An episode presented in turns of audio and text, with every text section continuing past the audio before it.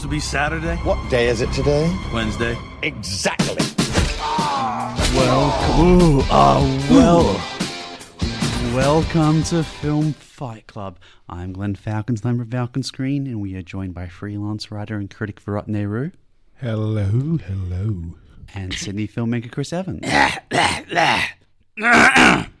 Now, we may sound a little different this week, and there's a reason for this, is we are in a swanky new studio where we can actually stand up and look at each other around a table, and it means we can fight a lot more vociferously. I could literally just walk over and each like, no, Chris, no, get into an I actual fight if we want to. literally just walk over and punch each other in the face. It could get to this because this is one of our most disputed films, maybe. Sounds like it might be. Putting putting the fight in Film Fight Club back again. Thank you guys. Yeah, and for a could not be more appropriate film, John Wick: The Part Third.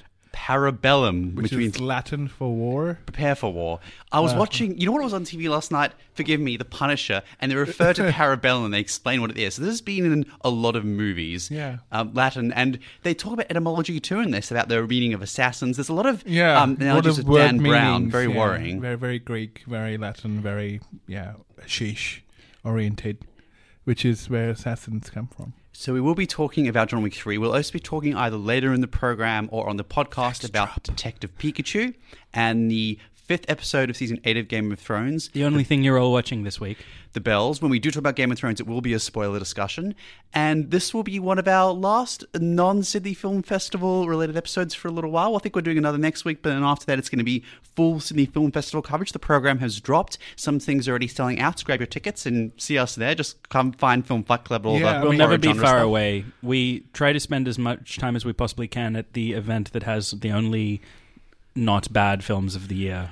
I mean, it's true. I mean, we we wouldn't be a thing without Sydney Film Festival. That's true, So, yeah. you True. know, I met Glenn in a corner, as I've always been saying. Our discussions at Sydney Film Festival were really the genesis of Yeah. Film Fight Club. we thought we actually can stand each other, which is you know not three dudes who can't say that for Yeah. too often for too many things. This is the last time we're going to be friendly this entire episode, we promise. Bring on the fight. Bring on the fight. The f- third chapter in the John Wick saga will be in cinemas come tomorrow. It is starring Keanu Reeves, which is uh, this is the best call I've seen in the film so far. The film critic Harris Dang pointed out is just uh, Knives. Knives is short for Keanu Reeves, which makes sense in the context of this film. And there has a lot of actors returning: Laurence Fishburne, Ian McShane from number two, and you have a lot of new performers: Anjelica Huston, Mark is also returning. Excuse me, Saïd Taghmaoui, and Jerome Flynn from Game of Thrones, people might know as Bronn, Jason Mantzoukas, and two stars from the Raid series: Yayan Ruhian, who's Mad Dog, and Cecep Arif Rahman, who was in the Raid too. This picks up straight from the second John Wick film. He has to run and escape um, seemingly everyone in New York who is an assassin. which is everyone in this universe's version of New York. I was thinking, you know how Westworld is like, oh, we're in a simulation of, uh, you know, like the Wild West. I was hoping for John Wick to wake up and realize he was like in a, in like assassin world where everyone's an assassin, because like everyone is an assassin. Like, what is what are the politics of this world like? For there to be this many contract killers running around who are this proficient, I wonder what like everyday electoral processes are like Who in a world where this many people are They're kill- not that employed to kill each other. Who are I they killing if everyone's an assassin? Seriously. No, Yeah, no, but exactly. honestly, though, they're not that efficient because they can't kill John Wick. No, but how John, efficient they are, are. they? They seem to be very efficient. It's just that John Wick is. No, actually, I don't think so. Like, actually, one of the good things about this film that I liked was how, like, John, like John wasn't like a super. He was in some. sense Yes, he a was. He was. He was a superhero. but but like he didn't feel like you know he does get stabbed, shot quite a bit, and like and you know, to no effect. Yeah. Yeah. As I think, was as I think you blood could out. like his pH level just like, or his HP level just shot up. Shot- um, up, he yeah. regenerates after every Because scene. the, the, the way that the last movie ended was like, oh, how's John was Wick going to get out Let's of not this? forget, he was shot been through in the chest. Yeah, he's been injured. You know, the and now everyone's against him. I was just thinking, all right, well, I guess John Wick's dead. But in part three, he's right back up to uh, better than we've ever seen him in terms of his killing ability. Okay, I have a view on this film, and it's an unusual thing in that while Earth and what we know as Earth in New York is the backdrop, it is not the setting. This is very important. There is a milieu, a verisimil- verisimil- verisimilitude of what Earth is. And in this universe, where they make in this one much more palpable references to the inferno, heaven, hell, these these creatures um, and deities, John Wick is this Herc- not just Herculean, but Hercules type figure, where he is much stronger than m- many others. Having said that, at least in all the Hercules adaptations, Hercules had a. We know how strong he is, but this is going into Marvel territory. this if is anything can definitely happen. yeah this is definitely marvel level in a lot of ways um, it's a marvelized version of john wick in my opinion it's interesting you mentioned hercules because i wrote in my notes that this is like a homeric song about this legendary hero and how great he was at snapping off people's limbs and crushing heads and shit like that yeah, yeah. This, this is what it is, and and it's so obvious in this one. They refer to souls. They refer to the boat, the the the, the, the rowboat as passage. But all of these references are just pretension because John Wick, at its core, were, you know, the first installment was about a guy who was really angry because they killed his dog. The second one gave him um, more motivations of I just want to stay alive as the odds are turning against me. In the third one, it's sort of like, what is the point, and why does the killing have to go on and on and on and on ad nauseum?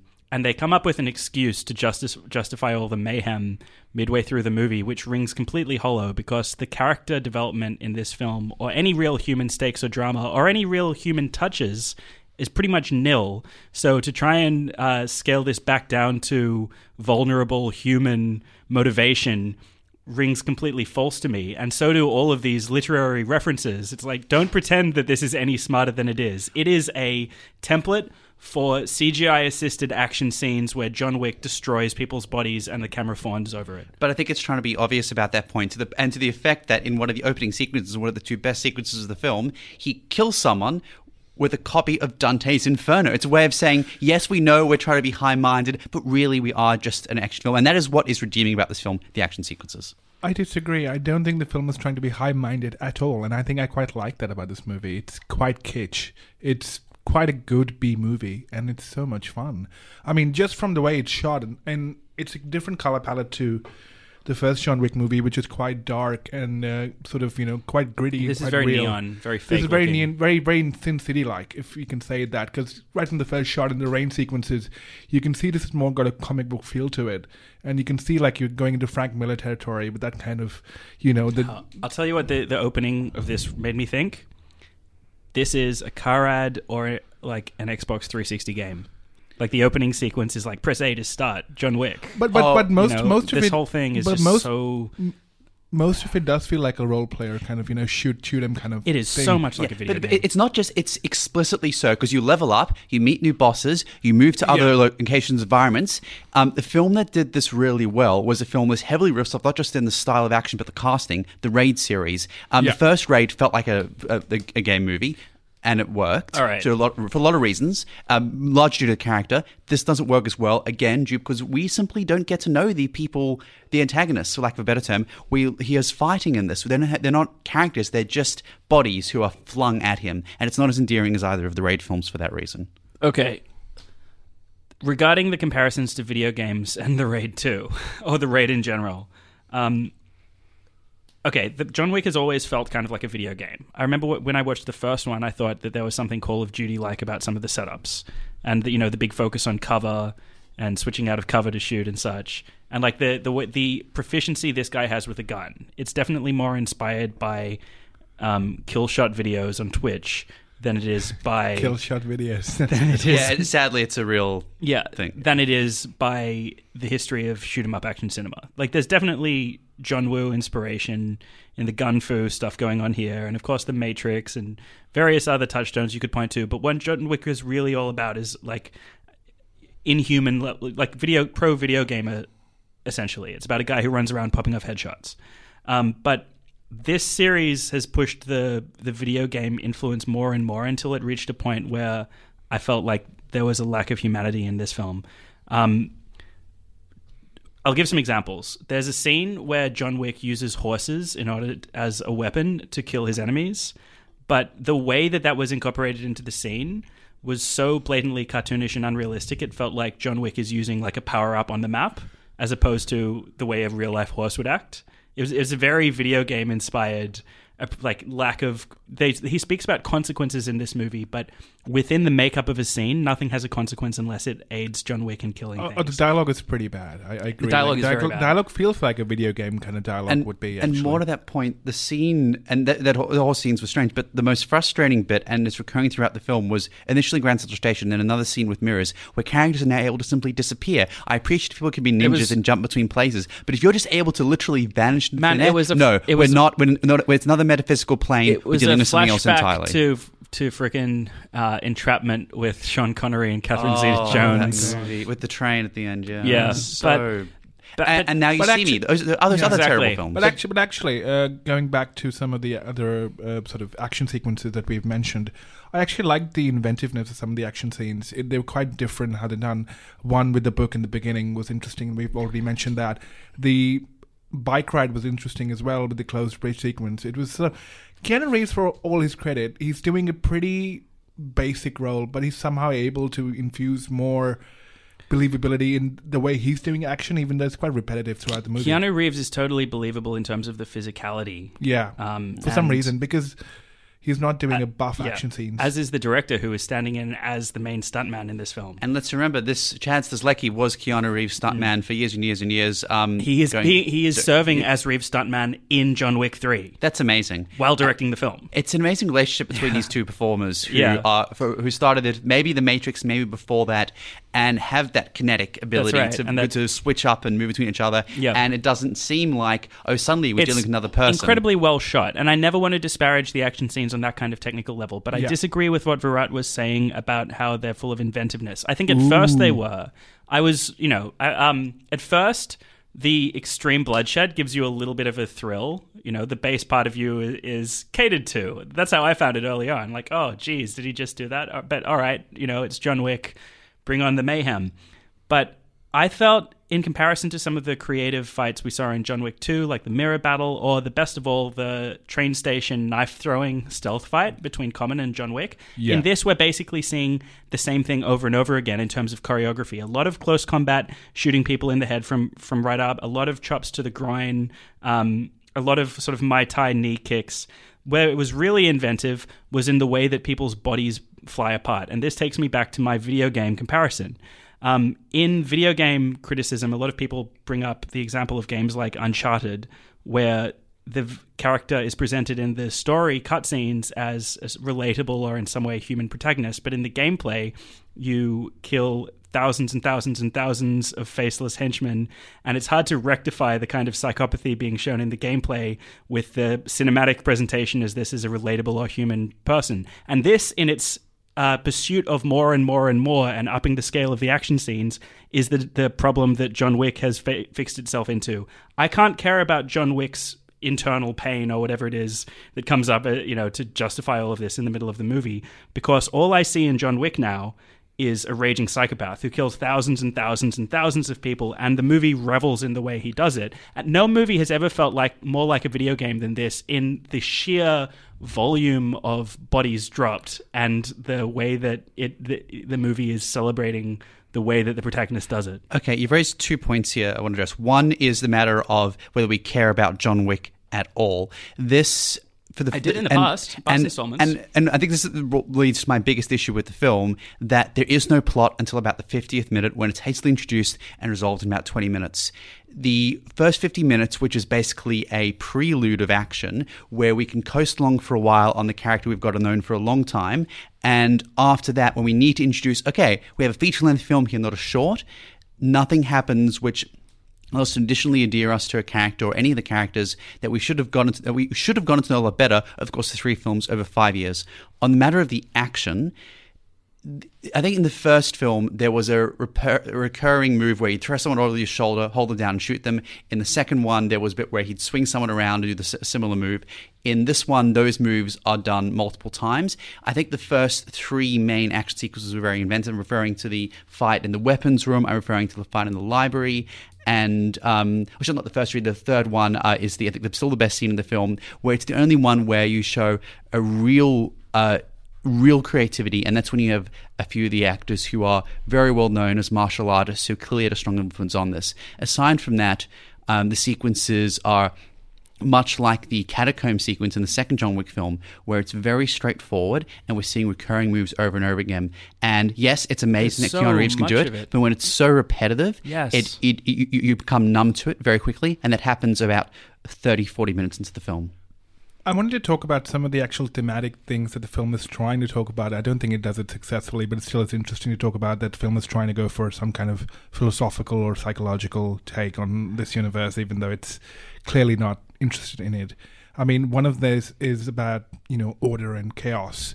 John Wick is supposedly an agent of chaos. He's somehow, you know, undermining order from the high table in this kind of orderly universe that's of assassins that's been created, and John Wick is an outlier of this, you know, orderly universe, which is interesting to think about, and I wish they would develop that angle a lot more. No, I'll tell you what it really is. okay. John Wick is Neo again from the Matrix, um, saying, "I hate you" to authority, and I'm going to kill God. Uh, I, I don't- That's I all don't- it I is. Yeah, this film was don't- about God. Yeah. And It, at it, it, it role- is. It is in that sense. But uh, the other part, which I, which I also sort of want to talk, talk about, is about they want to talk about the emotional angle of it. I mean, John Wick keeps talking about consequences and how he wants to live basically to honor the memory of his dead wife, and this is a big, big recurring theme throughout the series. You know, the first, second, and third films, He's doing and gr- also great job honoring her by you know, Yeah. splitting that guy's head in, I'm, in I'm two with a book. She, She I- really I'm sure she's Helen would smiling be, down on Helen him would right be now. Yeah. really great. She's really this. And- and- and it confuses ideas of life and death. Like it, it riffs off the Inferno to such degree, but then confuses itself. But but I think what's the most interesting part about John Wick is that it created this kind of parallel universe of assassins which live by a certain code where you're bound by blood, where you can exchange these gold coins for certain services. There's no internet. Which- well, there is is- an internet, but just no one uses it. Yeah, because no, no, but they, they no people do use. That's why Laurence Fishburne uses pigeons, right? Because he hates the internet. Yeah, because but there, there is internet. It's been established. There's no one cares about it. I, I quite, actually quite like that touch. I, I know, but it's it's such an interesting thing where I think that I think is that's why I don't see that much of an issue with it because I think it's quite clearly established this is a parallel universe where different rules already exist and that's been built upon quite extensively in the first two films. For example, the whole continental scene where as soon as you just touch, you know, some any part of that building, you you know, nobody can then kill you, which is interesting and how that's played upon in this film again and riffed off quite some funny sequences. And you know, it's like, okay, cool, I can touch the stairs of this place and now I'm I'm safe, which is but it breaks funny. its own rules. Oh, yeah, totally. in that sequence, and that It does, really it does. it's a it's a little bit of a stretch. You can't just rely on Ian McShane being charismatic and God in everything he does now. No, look, Well, not, not that he's playing the godlike figure Yeah. um, explicitly. In this. None of the characters, I think, had any real consistency. If you look at this as a three film arc, um, I don't think any of those character dynamics and relationships really pay off. But more and more, the movie wants us to care about them.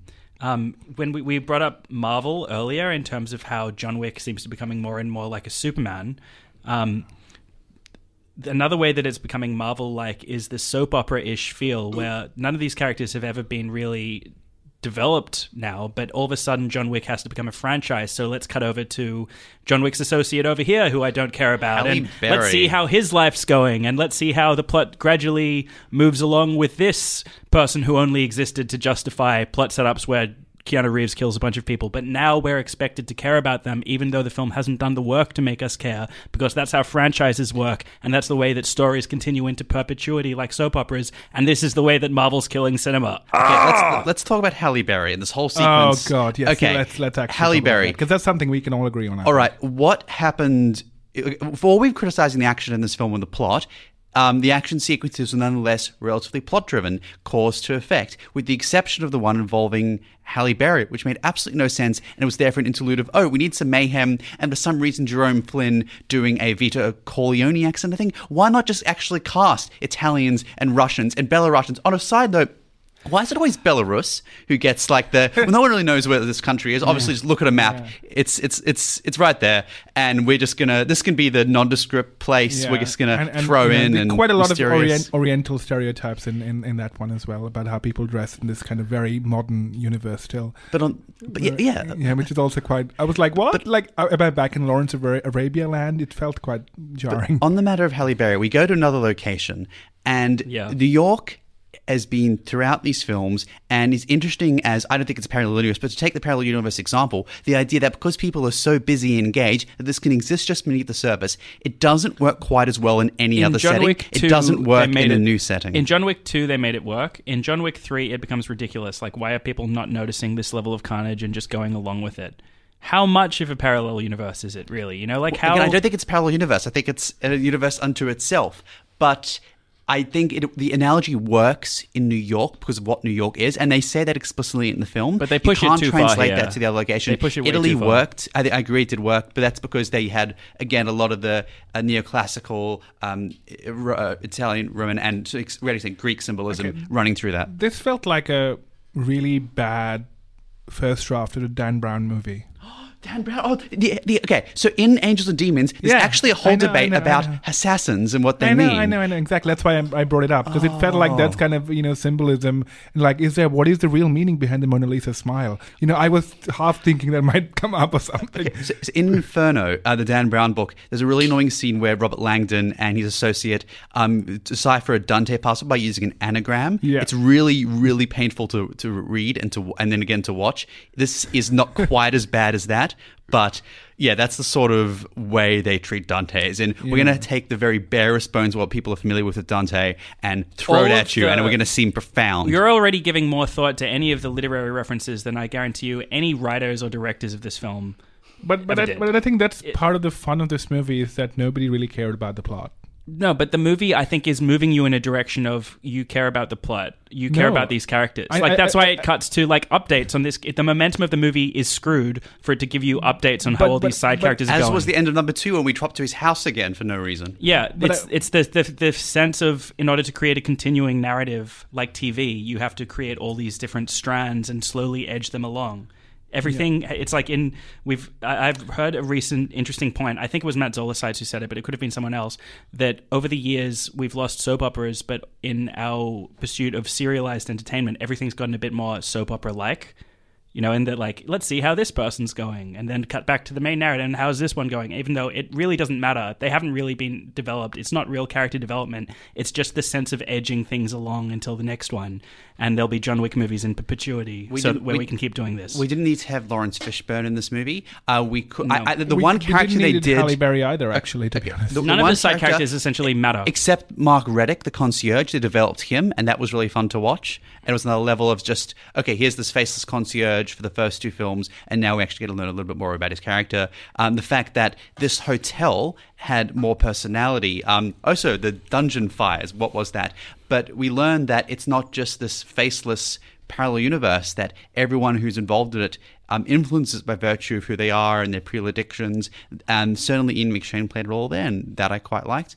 But I, I do agree that I think we're giving this film uh, the, the thematic aspects of this film too much too much thought. But the, uh, honestly, this is an action film. It's avowedly an action film. The action sequences, for the most part, are, and yes, the glass one was riffed off from the second one, are Yeah. thrilling to watch. And sorry, the fellow from the Iron Chef, what's his name? Um, uh, Mark Dacascos. Uh, Yes. he he was hilarious. He was a hilarious. fanboy Yeah. going after John Wick and saying, "Oh, um, love your work, but um, coming for you." What a great but- dynamic! It was the Batman, Joker. It was Cable, Deadpool. I, I, don't. I don't Great think. stuff. I don't think so because for the for the first half of the movie, they established him as a clearly, you know, as someone who wouldn't behave like that, and he's suddenly like. I agree. You he know, suddenly flips And it- for the sake of a quip. Again, Yeah. Marvelization, comedy that doesn't come from characters, but because here's the point where the focus audience would like there to be a, a quip. but but which is why I think I think one third of the movie in, in the movie I just gave up on the plot because I'm like clearly this movie is not about plot, which meant I could enjoy more of the actual inventiveness in how it's shot, which actually It's shot very fair, well. It's Very really- clean. for for an action film which uses a lot of CGI action and a lot of choreography. The choreography is also very clean and it's not as you know cut heavy as a lot of Choreography, choreography. yeah, no, it's it's incredibly well shot. Um, So in, in that sense, I would have to give credit to that. long takes, interesting to watch the people move around the frame. But as we've said earlier, it become it's repetitive, so I can't enjoy this as you were saying before, um, unabashedly an action film. For me, um, a big problem with the action scenes. You said before that they make you numb. I would add that with the focus on squelchy sound design and bones snapping and bodies being horribly mauled, that yeah. it comes to feel kind of desensitizing For me, this was an ugly experience because it's a, a celebration of bodies being destroyed. Where th- I would say a lot of what I thought was funny about John Wick Two has gone away. Um, I did it didn't feel kind of playful anymore, as opposed to just inevitable, and um, it, it's set against these really really slick car ad slash video game kind of backdrops. For me, the whole thing was just kind of this soul deadening experience, like paying money to see this completely empty spectacle of death. Um, it didn't feel fun anymore. It didn't r- remind me of Jackie Chan or Buster Keaton like John Wick Two did. Oh, they, did- they pushed the Buster Keaton aesthetic at the very beginning for the second time with the, the Oh, general yeah. sequence. Yeah, Yes. but this time around, it doesn't resemble that because it didn't have that kind of playful goofiness to it anymore. Um, maybe because and the, even the John gore Wick- went just went a step too far for me. And even John Wick himself becomes kind of a just a deadpan character. Yeah, rather he's than boring, actually- right? Yeah, but in the first two films, he could actually, you know, crack a joke and have Yeah. a smirk. With Common, for example, in John Wick Two, there's some genuinely funny exchanges that they have. That's right. I didn't find anything joke, in this but in funny. this one, no, in in.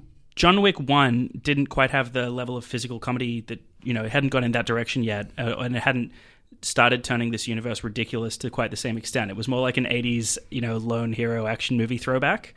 But the first John Wick had the sense that he was up against impossible odds. This time around, he's essentially just Superman. He wins every fight, no matter what injuries he's gone to. When he starts to lose, it's not because you can see that the odds have turned against him. It's because he just suddenly starts missing shots that he always would have caught earlier. Um, and it feels like Or the way people that in- decide not to stab him when they could and very easily that's true. yeah. But There- it there- feels there are a like in, of- in Marvel movies where you have no idea how um, the hero's going when they fight against the big CGI villain at the end. They just keep smashing each other until one, suddenly something does something that makes the hero get weakened or the villain get weakened. It's like that. John Wick's a Superman until suddenly he gets hit a few times when he could never could be until that moment. All right, the issue to that effect, I think, is more intrinsic than that, and it goes to the major issue of the plot. Um, this is not dissimilar to the first John Wick film in that there's an ever increasing, escalating sets of ac- action sequences. However, in the first one, the plot was very much garnered from the perspective of the antagonists because suddenly they keep underestimating John, and we, as they do, learn more and more about this enigma. That's not present here because everyone knows exactly who John Wick That's is. right. There's no level of, oh, wait, we need to reckon with this, and then this, and then this. And they know they just keep missing and failing, and there's no, reckoning with him. There's as a no visage, level that he's figure. only human anymore. But but at, at the same time, I think it's more complicated than that. I think it's more about people have realized that he is an enigma, Hmm. and I think there are plenty of chances to kill him off, but the people deliberately don't do so. Especially in the raid sequences where the students themselves. Uh, I, I, they're they're honored to fight against John Wick, right? So it's almost like you can't kill someone who's a legend. Yeah. He's practically a demigod, and you're not supposed to. He kill is a him. demigod. Did you guys notice that He they've is. definitely transitioned the focus away from shootouts towards close quarters combat to justify how John Wick can never survive anything? Because if this was a shootout movie where the whole New York was up against him, you'd be like, Which someone should in have the second landed. Films. The, the Yeah. person in the subway tunnel Yeah, with the yeah, yeah. violin shot him. Yeah. Why doesn't someone get a sniper No rifle one- like in the first exactly. film? And just there's no Willem Dafoe anymore. The way around, Just shoot him. yeah, the way around that is to try and distract you from it by switching the focus as if John Wick was always about up close and personal martial arts, one-on-one battles. It doesn't make any sense. Yeah. Um, Also, I missed the dog. I think they've Oh, wasted yeah. the dog. He was probably were the best part of the series. there was the Halle Berry. There was substitute I know, I know, the angry ones. they needed more dogs. Oh, so did anyone notice, uh, without dis- spoilers, the similarities with the concluding chapter of the Bourne trilogy? Yes. Um, set in New York. Oh, York. God, um, yeah. One particular set piece. Really, I, I don't know if it was purposeful. I don't know why they'd riff on that and reference it, but very strange. Um, It- given a lot of Paul Greengrass references, though. You know, No, book it- versus pen. What really example. it reminded me of oh, the belt. Actually, the belt that was great and it was Yeah. well set up.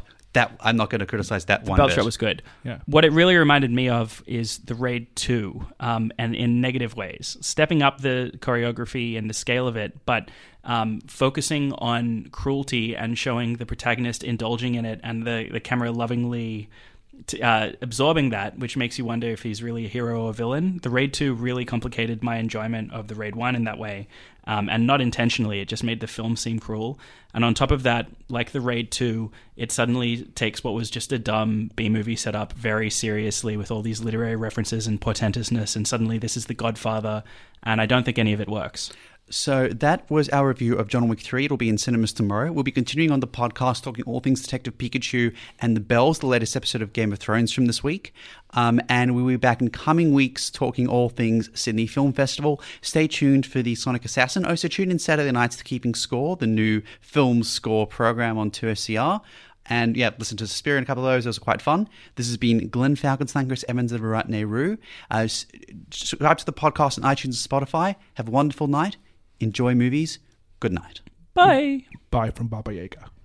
Baba Yaga. And we're back on the Film Fight Club podcast. Um, yeah, John Wick 3. Man, I hated that. It was just like all of the trends I don't like in current culture being exemplified in the third part of the what I thought was the last good movie franchise. This is like the Fast and the Furious. This is like the Marvel Cinematic Universe. Oh my god! This is like no, car ads and video games, but like the all the one, but like not the good video games, the ones you don't like. Speaking of video games we like, um, I mean, yeah, great transition. I mean, are we, are we done with John Wick 3? Do you want to talk about a. No, no. Uh, take a the- Good. actually, Did the you- one thing that I was thinking about in my head while you mentioned that, Chris, when Yeah. I was watching the movie, is that thank God this is not the Fast and the Furious franchise because it's very different from that. It's not honest. so different. It's just become. Can we No, can we drop some spoilers for John Wick now? Okay, um, listening all to the right. podcast? Uh, yes, we are going to go into spoiler Because I've territory gotta discuss this for John Wick 3 from now. Uh, we'll be discussing P- Detective Pikachu in a little while. Non spoiler discussion. Ma- Chris will be non spoilers. For Indians, it's Pikachu. And then uh, later, we're going to be doing a full on Game of Thrones spoiler discussion. The spoilers for Game of Thrones, uh, the latest episode, The Bells, season 6, 8, episode 5, and John Wick 3 from now. So, oh god, where even were we? Okay, just, just, on, just, on, okay, just on the Bourne. While we're talking about the Bourne trilogy, okay, it's in New York. He falls ten stories from a building, survives. It's absurd. But- no, it's just you, you don't the need thing to go about the way that John Wick survives Fi- at the end. Laurence Fishburne survives seven cuts to his body, so I guess John Wick. No, there's no reason he could. Okay, there's no reason he could not have survived that with a serious injury. The thing he seems Come pretty on. okay at Come the end on. of this. Yeah, yeah, The thing about the thing about John Wick's fate at the end is that what they showed Wick's body doing on the way down is the kind of shot that they use at the end of old action movies to show that the villain is really, really dead. You know, as he's falling, you have to shoot like when someone falls off the cliff, and you have to get show them getting smacked by every tree on the way down. That's what happens to John Wick at the end, and he survives. Yeah, the series is now a super comic book. Yeah. like it was always comic book influence, Yeah. but now it is nothing else. And in Fast and the Furious, let's make the distinction. Made the transition really well with five. It drew a line under this, but under with one, two, three, and four.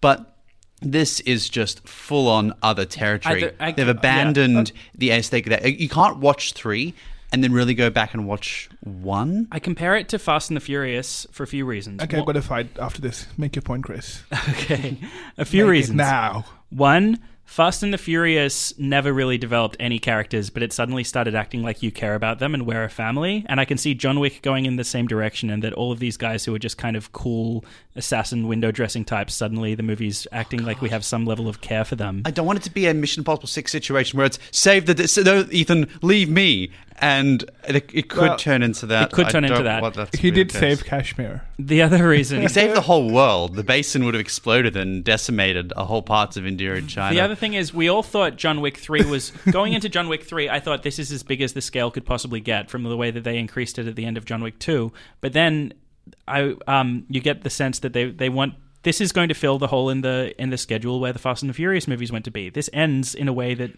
suggests is Keanu Reeves going to keep doing this? this seriously, Seriously seems like it ju- could just keep going on to John Wick 4, John Wick Part 5, John Wick Part 6. Like this could just keep going. It feels like Uh, it's being okay, designed to I don't going think with it all this will. universe expansion. I don't think it will for the reason that you look at Reeves's physicality in the first one versus this one, the diversity of moves and what he's able to achieve uh, without the help, without the use and deployment of a stunt person.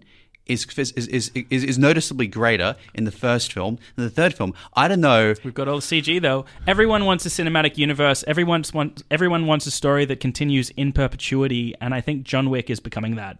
Um, It's also I just also found this universe so goddamn dumb. All the set, the the desert, and the you know the the scene where the ballet rehearsal gets interrupted by these assassins who walk out against the blue backdrops and pose like back streets back. All right. Oh. like it's so goddamn Uh, uh, stupid. so on the desert, that was just Spectre. They went to Morocco and went into the desert and then found God. the slickness of the imagery and the way that it all feels like an ad is so Fast and the Furious. Like even even the way that like um, this was in John Wick 2, but maybe there were just a few less shots, so it, it didn't quite n- trigger me as much.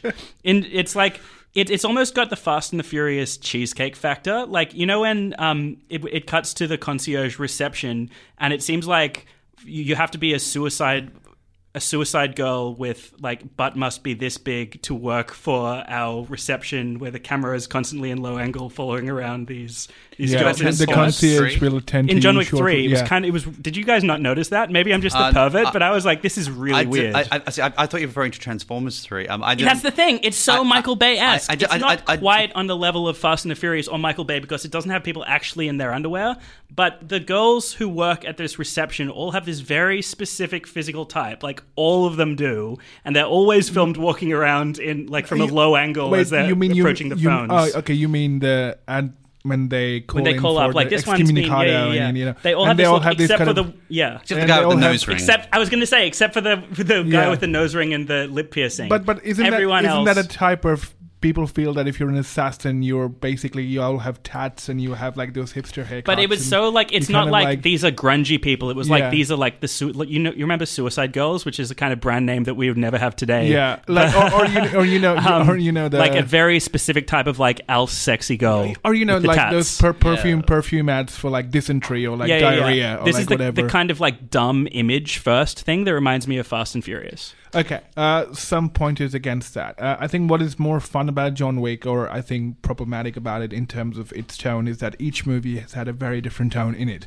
It's not a consistent franchise. John Wick One is so different. It's to John totally Wick different, 2 yeah. Is totally This different one, John Wick Three. This one, in some ways, feels like an expansion of John Wick Two, but it, it still doesn't even really feel No, like a sequel all, to John Wick. Two. Uh, yeah. It's, and it's got nothing to do with the first one anymore. yeah, at all. Well, the, Uh, the first one was great because it teased the idea of this world where there are coins and there are all these extra assassins. And if you go into the Continental, um, you can Yeah. be all right in this in this universe, not be hurt. I and then the second film expanded a little. This.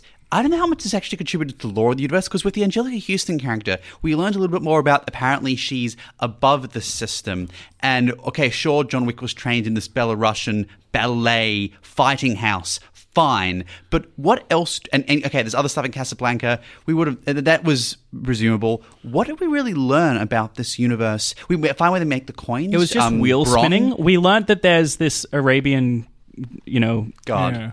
Yeah. Arabian God, Like John Wayne in the yeah, middle of the yeah. desert guy. Pe- oh, Peter O'Toole in Lawrence. Peter of O'Toole. Arab- Yeah, yeah, yeah. Arabia. Is The Arabian is it, God. Is He it really goes to the desert to and Lawrence he- of Arabia? I don't think it's comparable to It's- Lawrence it- of Arabia. No, but the slightest. I just honestly, going back to the video game comparisons, the shots of the big desert plains and, and John Wick in his suit walking up against it, which Prince were very Persia saturated. fans of time. yeah, very saturated and digital, but it also reminded me of the game Journey.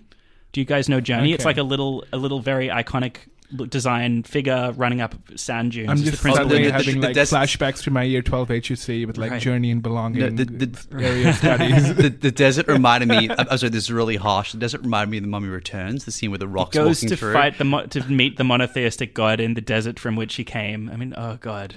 Yeah. But And also this "Take me to idea of like and- pledging pledging fealty through What this is very Morocco? cruel. It's Cruel so the. Matrix. When they pulled out that that guns, lots of guns, it made sense because that it had become the Matrix. It, like here, it, it was- everyone's it an actually agent. was a nice throwback. Twenty years, but it I- really I was, it just fine. like everyone's an agent. I, you know, fuck you, mom. I don't like your church, and I don't want to get a job. but also, what, what I find what, I, what I find most distressing is that John Wick doesn't come to any of the realizations on his own. He needs Winston's character, for example, and they have all this chat. Oh God! There's nothing and, and then personal. plot. You have to kill. Uh, Fifty minutes in, you have to kill him. All right, no, I won't. That's it. No, That's no, no, the but, like, only tangible. The, only reason he doesn't kill him is movie. that you know when they have a conversation, Winston pretty much cajoles him and oh be like, no, you know, no! I disagree on this. I don't think he ever planned to kill him. I think he planned to get out of there and then re- seek revenge. I don't think so. I, I, I don't. there's think, there's you know, nothing personal to to the stakes or the characters in this. It's and it's it's sad. I mean, to think about it, what the first half of the movie was going for, and now what I found interesting was that because of John Wick's actions, these other people close to him have to suffer. Mm-hmm. including Anjelica Huston and Laurence Fishburne's character. They all have to bear some consequences, and it's only John Wick who keeps escaping it, which is trying to make a larger point about how he's not above the law and he has to somehow, you know, the law of the oh, universe. Oh, so now he's up above him. they, they, they break their own rule. They break rules a couple Yeah. of times, and I hate this. They didn't break the rules in the first or second one. They've broken twice here. Number one, Ian McShane being able to say, "No, you're excommunicado, but you've still got the protection of this place." Number two, it was very clearly established in the other films that provided you don't break hotel rules, you could go after other assassins. There was no reason that Laurence Fishburne should have been attacked simply because he uh, had a transaction with John where he gave him a gun. It Yeah, doesn't true. matter if it was a member of the high table. He it was a legitimate transaction in the context of this universe. It's spiteful and it's hateful to go after them. Yeah. And it's out of the context of this rules, which is very much based on order. And that is and that irked Yeah. me. That, that, Yeah, that, John- that was John Wick- It is Wait, hang on. because, the- like, yeah, I don't know what kind of order they were established In- in, to begin with. Yeah, in the previous ones, wasn't it that you can do business with anyone, however, as long Yes, as as long as it's not on the hotel grounds. And he did business, and sure, he was going to um, uh, to attack the, the Argentino, the member of the high table, but it did, shouldn't have mattered because it was a legitimate transaction, even if it annoyed the uh, adjudicator and else. yeah, Also, Yeah. like the adjudicator. What kind of a dumb name was that? that character was like a worse version of Sarah Paulson in in Glass. What was the Oh um? God! Act- wow. Actually, yeah, kept- I yeah, I can, thinking I can of- see that. Or I like, kept thinking of the Good Place. uh, or or just other dumb characters who try to like feel like they're somehow above people, but they're not actually. Yeah, I found the performance to be very good. I didn't. I, I did. I did appreciate Derek from The Good Place. Uh, Oh no, that was so bad. It's just I, I can't uh, look at him Tick- without laughing. TikTok, Mr. Wick. Time is running out, No, no, Mr. Wick. he- that was hilarious. That's the only time I genuinely laughed in the vlog. he film. was too blatantly laughing at the camera, like "Smile, it's me, it's Derek." Hey, uh, that I didn't like that too much. I like I like he went maximum Derek in a film that had nothing to do with Derek. Derek, God. okay. a lot of good place, bad place stuff going on here. All right, so that is Okay, yeah, is the John Wick universe a good place or the bad place? it's clearly a bad place. It's clearly the first uh, chapter of the Divine Comedy. Sorry, not the first chapter. It's the first installment of the Divine Comedy, and the second two are trying to be um, the others, but not really. They're mixing up the messages a lot. But I do I do want to make a conclusive point about this. I mean, see from where this franchise has come. I mean, the first movie didn't even get a release in Australia because people didn't think it would do anything. Oh, it did. Fanta- The first one did come. Oh, or It was the second one that the studios. The, Yeah. the, yeah. It, wa- it wasn't so limited. It was playing in multiplexes. but, but anyway, like this is But it was a probably small one of the most successful uh, film franchise in terms of action movies in Australia, if, if anything else. So Well, in, Uh, in in Australia, John Wick Two was not going to be released because Entertainment One couldn't find a spot on the schedule for which it. is hilarious to think about it. And But it Incom- such sheer, a incom- demand. sheer, oh incom- my But- god! sheer but- incompetence. But now to think about that, that Well, now it's it's gone from to that to Canal. allow to now become a replacement like filler on the action big budget action schedule. But now it's it- actually an it's- achievement it's- of some sort. It's moved say. up the, the ranks. I know, like I said, is what I'm I think to this say, is yeah. replacing Fast and Furious on the Yeah. schedule now that because it I seems think a like lot of people dead. feel like this is the more intelligent, better choreographed Fast and Furious without the cheesiness of it. It just Yeah. feels like it doesn't stand for anything. No, I That's mean, what I, I really think it did. I don't think it does anymore. That's what I mean. Yeah. I, definitely think the John Wick, the first two John Wick They need to bring did back stand the dogs. for something that was interesting, and I feel like that's been lost. Ju- just bring back the dog, kill his dog again. That's going to make people Lost in, invest in, in, things. in the pursuit of scale and the need for things to go on forever has just ended up scrapping away what the point of the whole enterprise was. And we're back to Marvel. So that was John Wick 3. It is in cinemas tomorrow. The next film we're talking about, which Chris saw, we have yet, uh, Chris- Vrot and I yet to see it, is Detective Pikachu. Uh, notably, the other night, in addition to Punisher, they had the Green Lantern on TV. I saw this for the first time the other night. I regret watching it, and I don't think I'll be seeing Detective. Well, I, I shouldn't judge Detective Pikachu on that basis, but Well, yeah, uh, yeah. Detective Pikachu. Green Lantern is a very Blake Lively movie. Wouldn't you say? She, she was great. She's always great. yeah, but I was trying to make a lively pun, but that was I bad. think it was a very bleak. Bleak Lively. Bleak, no. okay, sorry. Bleak for our culture. um, okay, so there isn't that much to say about Detective Pikachu, really, as you might expect. Really? But I would say this is one of those cases where the trailer is definitely better than the film. Because the trailer gives you all of the high points of it, which are wow, they've managed to find a way to realize a world of, of humans and Pokemon with CGI pretty well. They've managed to retain the cartoonish charm of the character designs of the Pokemon while um, making them look realistic to the point that they don't jar too much against humans. They've struck that balance. The way that the creatures are animated is great. If any, the biggest charm of watching the full length film instead of the trailer is looking at all the ways that Pikachu clambers up onto things and moves around, like the way he interacts with his environment. This goes for all the Pokemon, but especially Pikachu is great. The fur looks great. Um, great imagination in that sense. But those sorts of um, charming elements you get used to pretty quickly, and then you're left with what the actual movie is, which is actually just a pretty generic but expensive kids movie. The other thing the trailer gives you is the shock of, oh, it's Ryan Reynolds as Pikachu, and that's all you need because in in the movie he doesn't actually have any really funny quips or lines. Um, just the the one joke is there in the trailer. As the um, the movie is just kind of half-hearted. Like it, it seems to be going for this campy tone with um, overacting from all of the mains, which is a direction I appreciated. I always love a hammy kind of kids movie like Speed Racer or Dick Tracy, where people have brought cartoonish worlds to life with a lot of style. But the movie never fully commits to that. It sort of some of the actors are going for broke, and then it kind of wheels it back to more conventional territory. Visually, it seems to be going for this neon kind of Blade Runner type thing, and then that goes away before too long. Um, it just didn't have uh, um, any, I guess, real like courage to it. It's obvious to say that a Pokemon movie doesn't have substance. Like, what, what were you expecting, Chris? Though it's not high art. No, no, but like it's, it's interesting that you talk about that. I mean, just for the virtue of the fact that there is a Pokemon movie and then it can find an audience for it, which is not just blatantly doing something like the Boss Baby, which even though I think the Boss Baby actually try to do some more inventive things and it's not as dumb as people make it out to be. This But- movie, this movie's okay. And also It's- like people comparing it with Sonic and saying that you know this has got more, you know, of the old school film uh, capturing technology to it, and you know it's not as digital as Sonic was going to be. So I'm glad that actually that comes out. The, look, the, the film. animation is fa- like I was saying before, is fantastic. The problem is the film.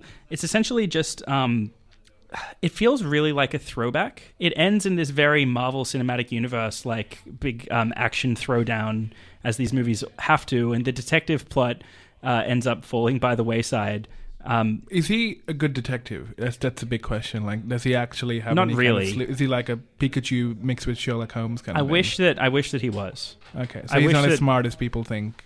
I, I wish be. that this had actually gone into the detective work, but it, it's it's made it doesn't have any of that thrill to it. The actual the ultimate solution to the question that they were um, looking for it just gets Missing revealed by magic. missing. Oh, Ah. You know, a wizard. A did wizard? it. Okay. a wizard did it.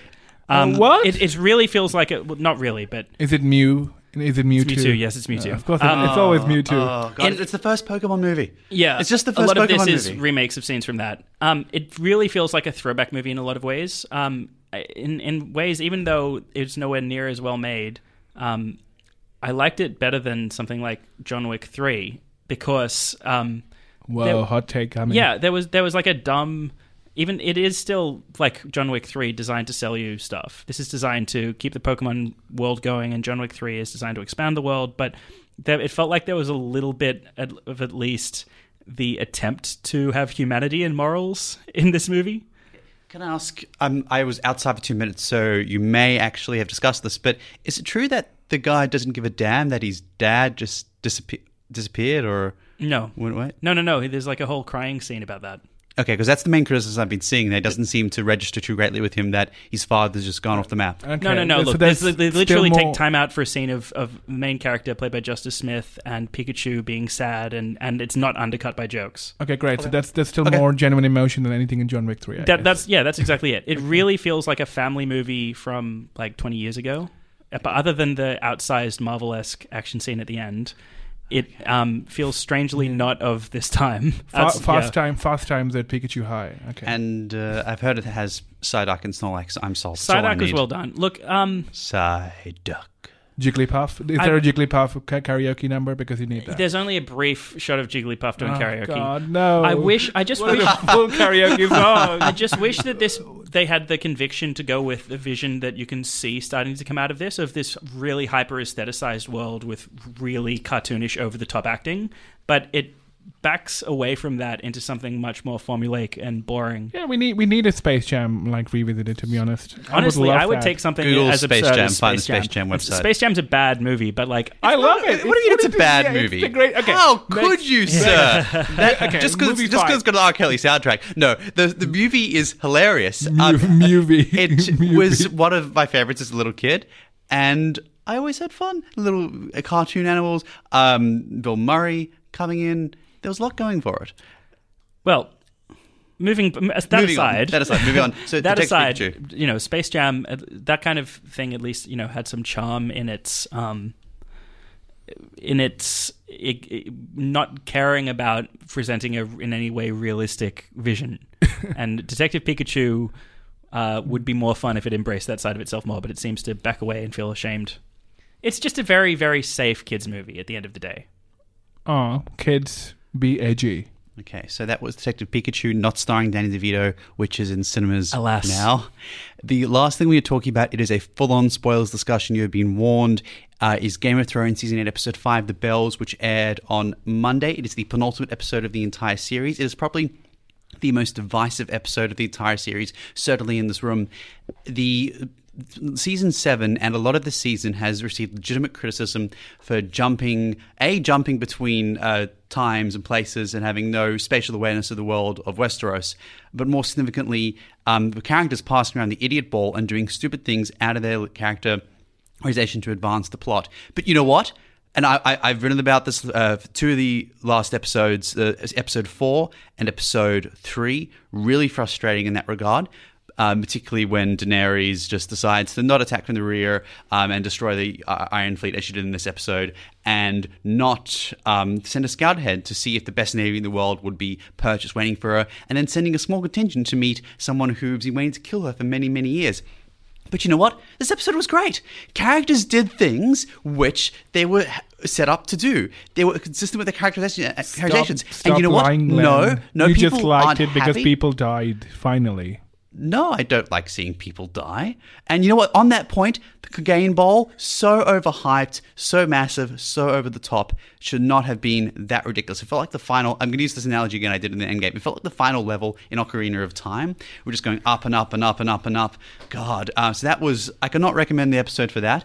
But for. I know people didn't like what the characters did, but the fact is, when characters followed through on what they were on what they've been set up to do for seasons and that was good to see for once in a while I, I don't know. I I really really don't know because look, they had a lot of time to foreshadow Daenerys' transition into what she does end up becoming, and everyone's saying, "Oh, thank God," because everyone suspected she would turn into what she was expected to turn into anyway. But the fact is, it's like, uh, eh, like, uh, you know, it's just, just she had just had because like she could have done this ages ago. She doesn't need an army, and this whole build up about I need to have an army to attack. If she just had a dragon and burned people down, she could have done this earlier. She could have just been like, okay, cool, I can just bring a dragon and just kill people. I just don't need an army. She could have just waited for seven seasons, and then just brought a dragon with the her and risk just was too great her as was established the dragons are vulnerable as Meraxes was vulnerable 300 years ago when uh, Aegon's sister stormed Dorne and the dragon caught the arrow in the, uh, the spear in the eye But the other part of the problem is that in not only in Daenerys' sense, I think what this is troubling to see is that the writers seem to suggest is that none of the characters can escape who they were. They all basically meet their end in decisively uninteresting ways because they basically can't escape their own prophecies. They can't change. Jaime can't change because he goes back and does this very okay. That was probably very stupid, and you know how they die with the bloody bricks falling on top of them was kind of but it stupid. fulfilled the prophecy where Jaime put his hands around her neck I know about yeah it was, it was a nice it was a hand. hand. Yeah, there's, Not- there's- not there's actually a hand. promotion. Well, I'm not sure if it was a piece of promotional material or actually from the show. Yeah. But in it, uh, You can see- actor, you can you can see- see apparently his yeah, other hand, yeah, is yeah. really badly done. Okay, But and that and then Arya also. I mean, that was Arya I agree on. Uh, Arya, I'm that was you. very interesting There's no because reason she would have turned around at yeah, that point. exactly. You know, especially once you've established the fact that she's hellbent. I mean, she gave up sex to go on that mission, which is like kind of a big deal for Arya to, at that point. When you know, And she's like, okay. She just had like, I'm gonna die. I'm gonna have like before death, I'm gonna experience sex, and then and she's like, cool. I'm gonna now walk away. Same with Jaime. So I'm just like, those parallels were kind of interesting to see that she'd basically turned into Jaime at that point. Be like, nope, I, I, I'm not redeeming myself. I, I have better things to do. I can have a better life, but nope, I got to fulfill my mission, which is kind of stupid to begin with. So yes, Daenerys, maybe you can have a thing that they had foreshadowed a lot of that, but for the other characters, I did appreciate though Tyrion and Jaime's very touching send off. They've always been That very was- close. That was actually very well done, and probably thankful because that's the only time this season where I felt Tyrion had something to do. So thank you for the writers for actually giving him something to do rather than just drinking wine and feeling sorry for himself. Okay. Um, this is why. Okay, this is why so much of what people are saying about this episode of Game of Thrones is just completely just off the chart, and I, I don't, I don't understand it. Okay, Daenerys. It's not a transition. Just a transitioned to a new character. She and everyone else in the show, are, are, are- all the main players, are terrible people. Drunk on power, who are rich and or powerful, who think they have the right to rule by birth. She Are you describing the Liberal Party? Because I feel like you're describing the Liberal Party. Zinger! Elections week, make sure you vote and get your democracy sausage. No, Daenerys has always been a terrible person. Uh, people describe her as benevolent. Yes, she freed the slaves. She also crucified, crucified all the slave masters. Yes, it's a big deal. In the first season, when she didn't mind the Dothraki doing this and that, except though she wanted to save some of the civilians, fine. And that changed when in the Battle of the Caravans. It changed when they stormed King's Landing. It changed when they stormed um, not Meereen, Meereen um, later in the show. She has always shown a lack of disregard with civilians. She has shown, as she was Varys warned, as she showed with Varys, as she showed with um, Sam's father and brother, uh, Randyll and Dickon, Yeah, she have to entirely, that Yeah. yeah, that she is not benevolent. She is bent on revenge and will and sees her view of justice as burning to a crisp anyone who opposes her. And she was has always been prepared, as was foreshadowed very strongly throughout the entire series, to level a city like King's Landing and level Qarth, as she threatened in the second season. She may yet go back and do that if she may, but th- what she did, not at all terrible. Um, I, I, I'm not- I'm not but not it's not inconsistent with her terrible. Yeah, character. yeah, but the best that- thing about the thing about Daenerys is people describing her as an and, and this is the best description I've seen. She's an anti-villain. She's not a hero. She's an anti-villain. People don't want her to be a villain. Um, I think it was just from Variety, but she is, and that is what is interesting about her. To Jaime, let's talk about Jaime, my favorite character in the, in, and most interesting yeah, character in this whole universe. People wanted Jaime to be good, and certainly his transition to this has been very strong. And he did change as a character throughout the whole series. Jaime, when he rode north, wasn't abandoning Cersei. He was fulfilling a promise. When that promise was fulfilled, he fulfilled an oath. And when all the oaths he had taken, whether to protect the Stark sisters or to fight for the living, were fulfilled, he went back. And people didn't want him to do that, but it is not inconsistent with anything he's done. Why? I mean, he was should- Jaime. He's not Jon Snow that he can't break his promise. I mean, that is the he- he point, didn't right? break- I mean, he did break. His, he didn't break his promise. I know, but like you asking him to uphold his sort of, you know, oath say a promise as if he's some kind of, you know, Jon Snow character yes, where he changed. No, I mean he's Jaime. He's like, look, now I found something genuine happiness, and I found a better path. Now you can. What do you mean he found genuine happiness? He liked Brienne, but he loved Cersei. There's, th- There's that's nothing that's been established to beyond that point that you know he would want to go back to Cersei in that sense, or that he feels that I can't change except after that scene in this in this season where suddenly he's like, hang on, by the way. Hang on a second, Brienne. I know I've just slept with you, but by the way, I'm still a bad person because I feel like that, and my insecurities are taking the best of me. So I got to go back to Cersei because I feel like I haven't reformed really. It's not about reform. It's that he's been with this person his entire life. Yes, he's a bad person, and people want him to be a good person. He became a better person. He didn't become an all-around good person. I know, I know, and people I'm- wanted that to happen. But the fact that it didn't is not inconsistent with his character. And yes, it is tragic. It's a bitter pill uh, that the show needed to deliver I'm- I'm and hasn't delivered in its past few seasons. I'm not, I'm not saying that it's inconsistent. I'm just saying it's kind of pointless to establish that all of these characters somehow fall prey to their fatal flaws, that they can't overcome any of theirs. But that's what happens. That's what happened in the series the entire time. Robin Catelyn, I know, when they I died know. in the third season, was because of their fatal flaw. I know, but that's that's Love. kind of pointless. Where to suggest that, I don't know. It's just maybe it's just too fucking bleak. You know, It can be bleak. Yes, a, a world with poverty and where rule and, and no democracy is very and, and this universe is very bleak. Where there's still where lords and that is why, still- guys, you should go and vote and get your democracy sausage so that this world doesn't turn into Game of Thrones. Okay, well, yes, yes, medieval um, fantasy world is bleak.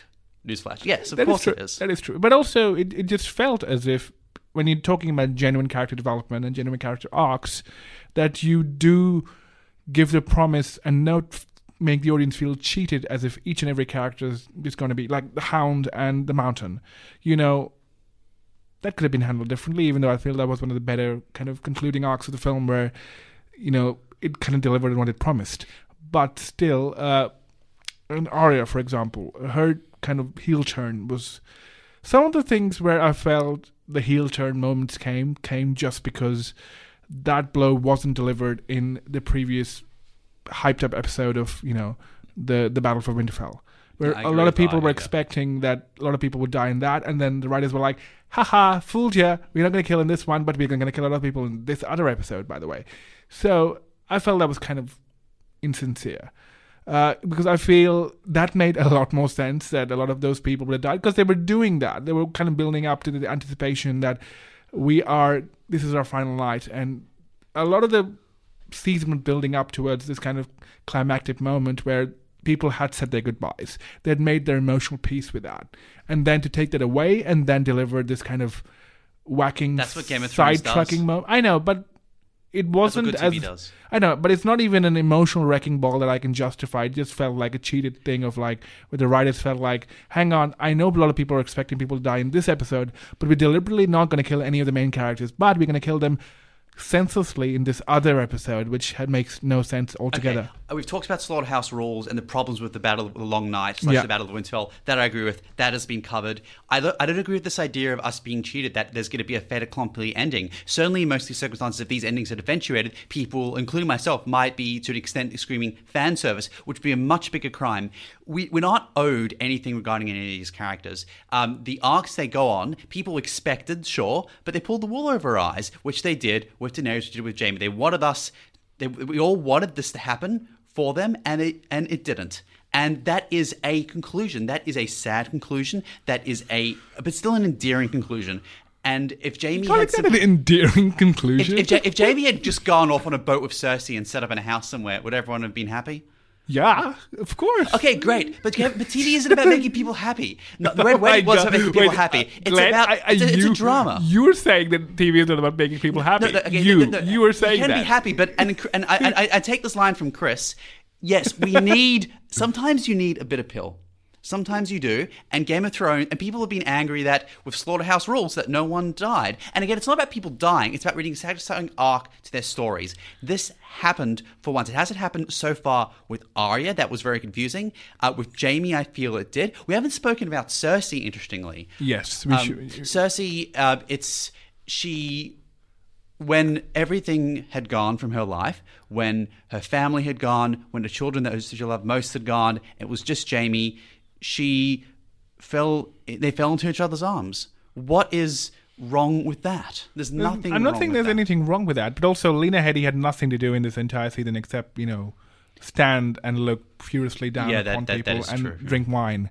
She had no characterization in this entire season, and then she just died. So I kind of felt I'm just not saying that uh, the concluding arcs are somehow making me feel cheated. It just felt like I just didn't get to see how they reached that point before everything just kind of died, you know, fell into a heap. I, I feel there's been enough to establish that Jaime and Daenerys are both terrible people who try to be good and fail at that.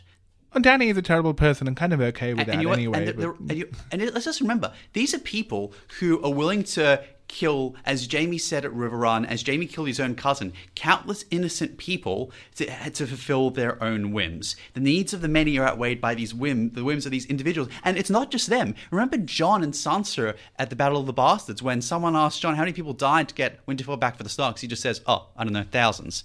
They're all terrible people and they try to have redeeming qualities. They try to aspire, and sometimes they do, and sometimes they don't. And that is what. And if they all did, or if they, it would just be absurd fantasy in the worst possible way, ridiculous television. You know what just hit me? I just had an epiphany, Glenn, that you quoting Chris that sometimes you need a bit of pill in TV just made you sound like the biggest David Lynch fanboy who loves, you know, Fire Walk with Me or something. Dark, dark endings and Yeah, strange times. I know. And like Kyle MacLachlan oh. 2.0. Thank you for Sometimes thank you for finding a way to mention No, David Lynch don't- for me. don't- Let's hope for Terrence Malick as a late addition to the Sydney Film Festival this year. I actually year. would love that. Um, I'm. uh, We should, we should all go. what? Uh, uh, his film looks exciting, His, his film and, apparently, and there's very good advance buzz about his film at Cannes. It could be a late edition. and I've never seen Eraserhead, so I am excited for. Oh, that, yes, that, you- that you is the booked all nights at eleven. I'm in the process. Yeah, I'm that- I, I'm considering it. I think I will do it. yeah, that's Can you- Man, can the you- next day is going to be a Can you write book, off. book that on a on a on a pass? No, you can't.